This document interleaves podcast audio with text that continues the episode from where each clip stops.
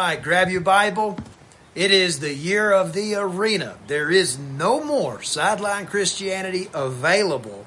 And so we're going straight to the source, the Word of God. So grab your Bible, whether it's on your iPad, whether it's grab the one off the coffee, coffee table, whether it's on your phone, make sure you have your Bible because you got to know how to read it and find the answers because you're going to need the answers when you least expect it. So you got to be working on it right now. The year of the arena, the year of Bible study. All right, let's pray. Father, I'm asking that your people would hear your voice today and not mine. I'm asking that your word would shape us, change us, and mold us like only you can do. In Jesus' name, and all God's people said, Amen. All right, open your Bible to Isaiah chapter number 55. We're in the middle of a series I'm calling The Love Affair because you have to be ravenously in love with the Bible. The Bible is the thing that defines who God is and what He is like. And if you don't know what the Word says, you can have a, you can have an idea about God that's not even what He is like. So here's what it ha- here's what happens. We use the Bible to find out who God is, what He's like. Then we actually fight with the Bible. His Bible is the Word of God. And we're going to cover a few scriptures today, but make sure and take part in every service that we have, especially during this series, because uh, in the coming weeks, I'm going to break down the different sections of the Bible so that you know where to look for an answer, uh, when to find an answer, how to find an answer, what section of the Bible, because usually it's a very big book and can be very intimidating. Well, we're going to take out all the intimidation and we're going to make you an absolute Bible ninja by the end of this series. Can you say amen to that? Well, as I said earlier, I am in Utah with the family on a ski trip. Of course, Brother Ivan was supposed to be with us this weekend, but in an abundance of caution and just wisdom, you know, I just said, hey, brother, let's do it another time. And I wanted you guys off the road as well. Uh, so open your Bible to Isaiah chapter number 55. Going to read a few verses, then we're going to jump over to the book of John. Isaiah 55 in verse 8. My thoughts are not your thoughts, neither are my ways, neither are your ways my ways, says the Lord. That word thoughts can be translated to plans just as easy. In other words, God's plans and way of doing things are not like yours.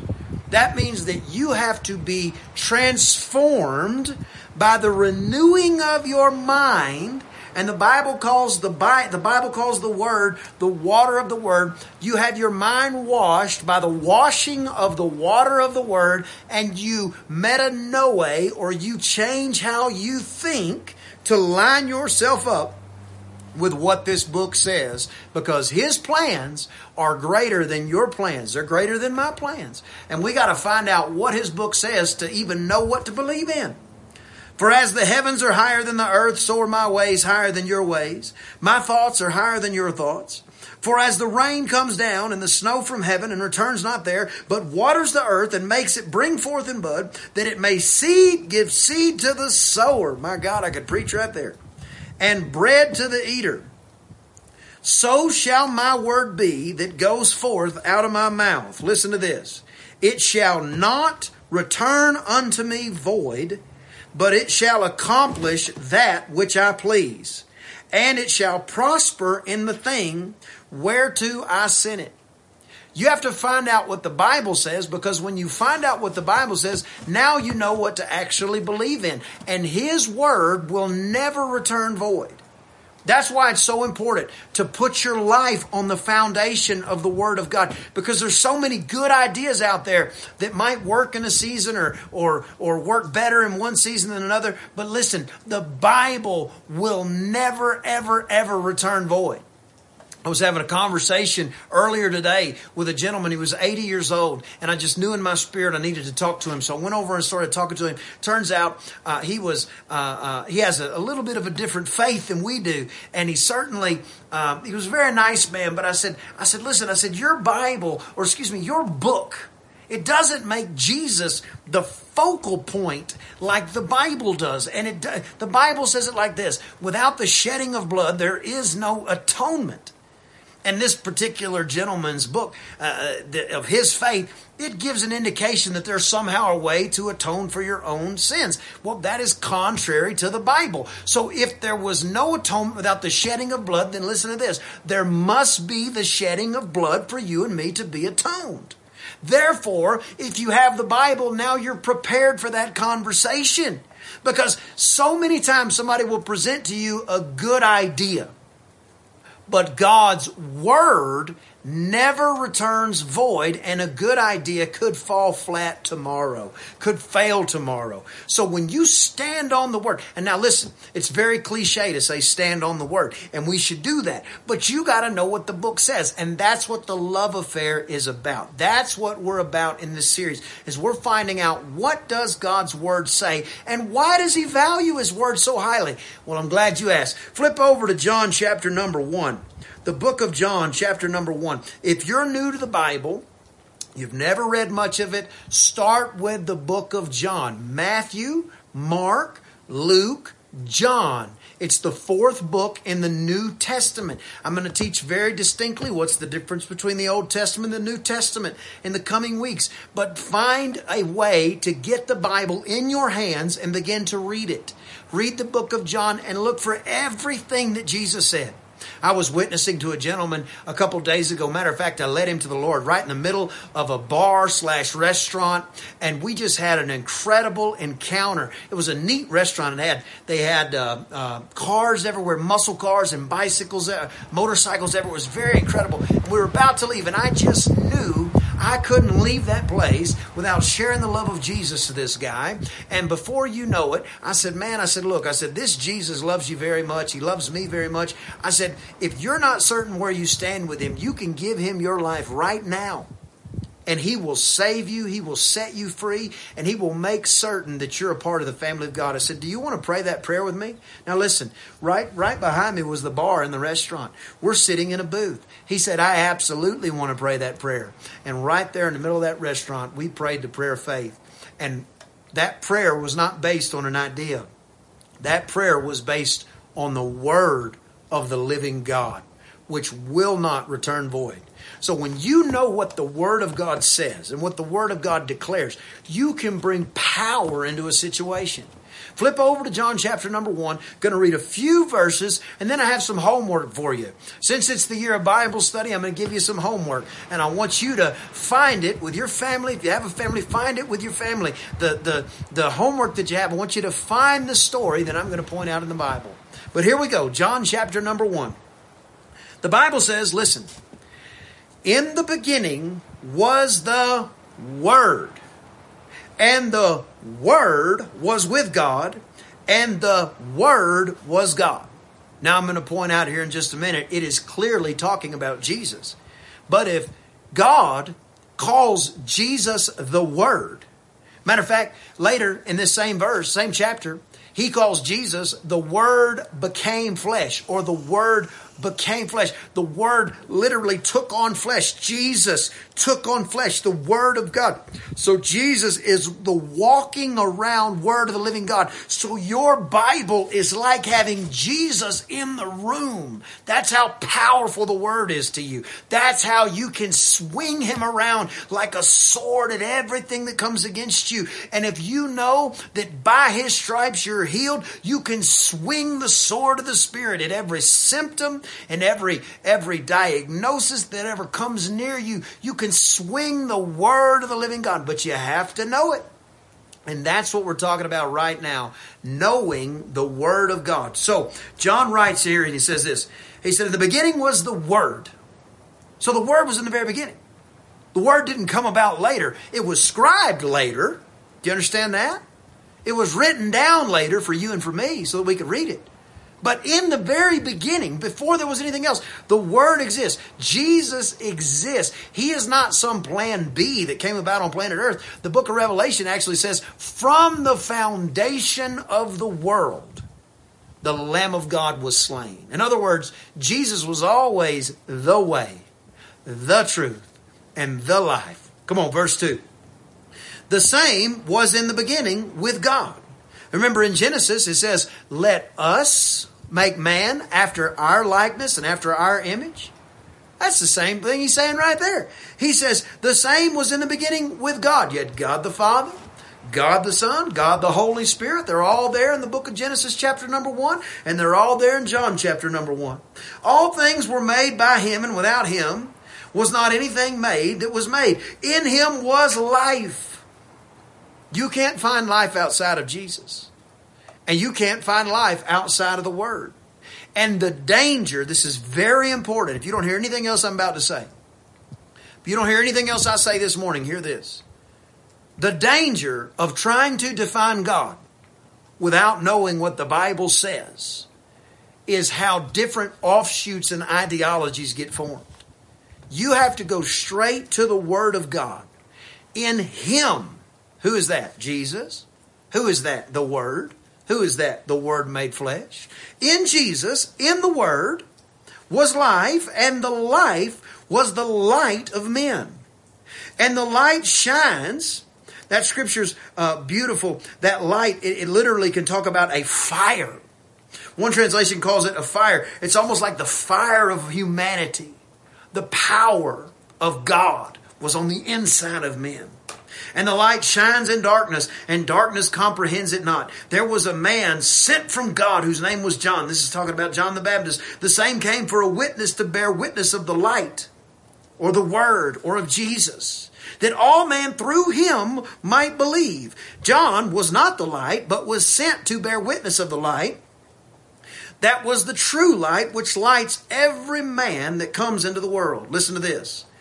He was in the world. This is Jesus we're talking about. The Word made flesh.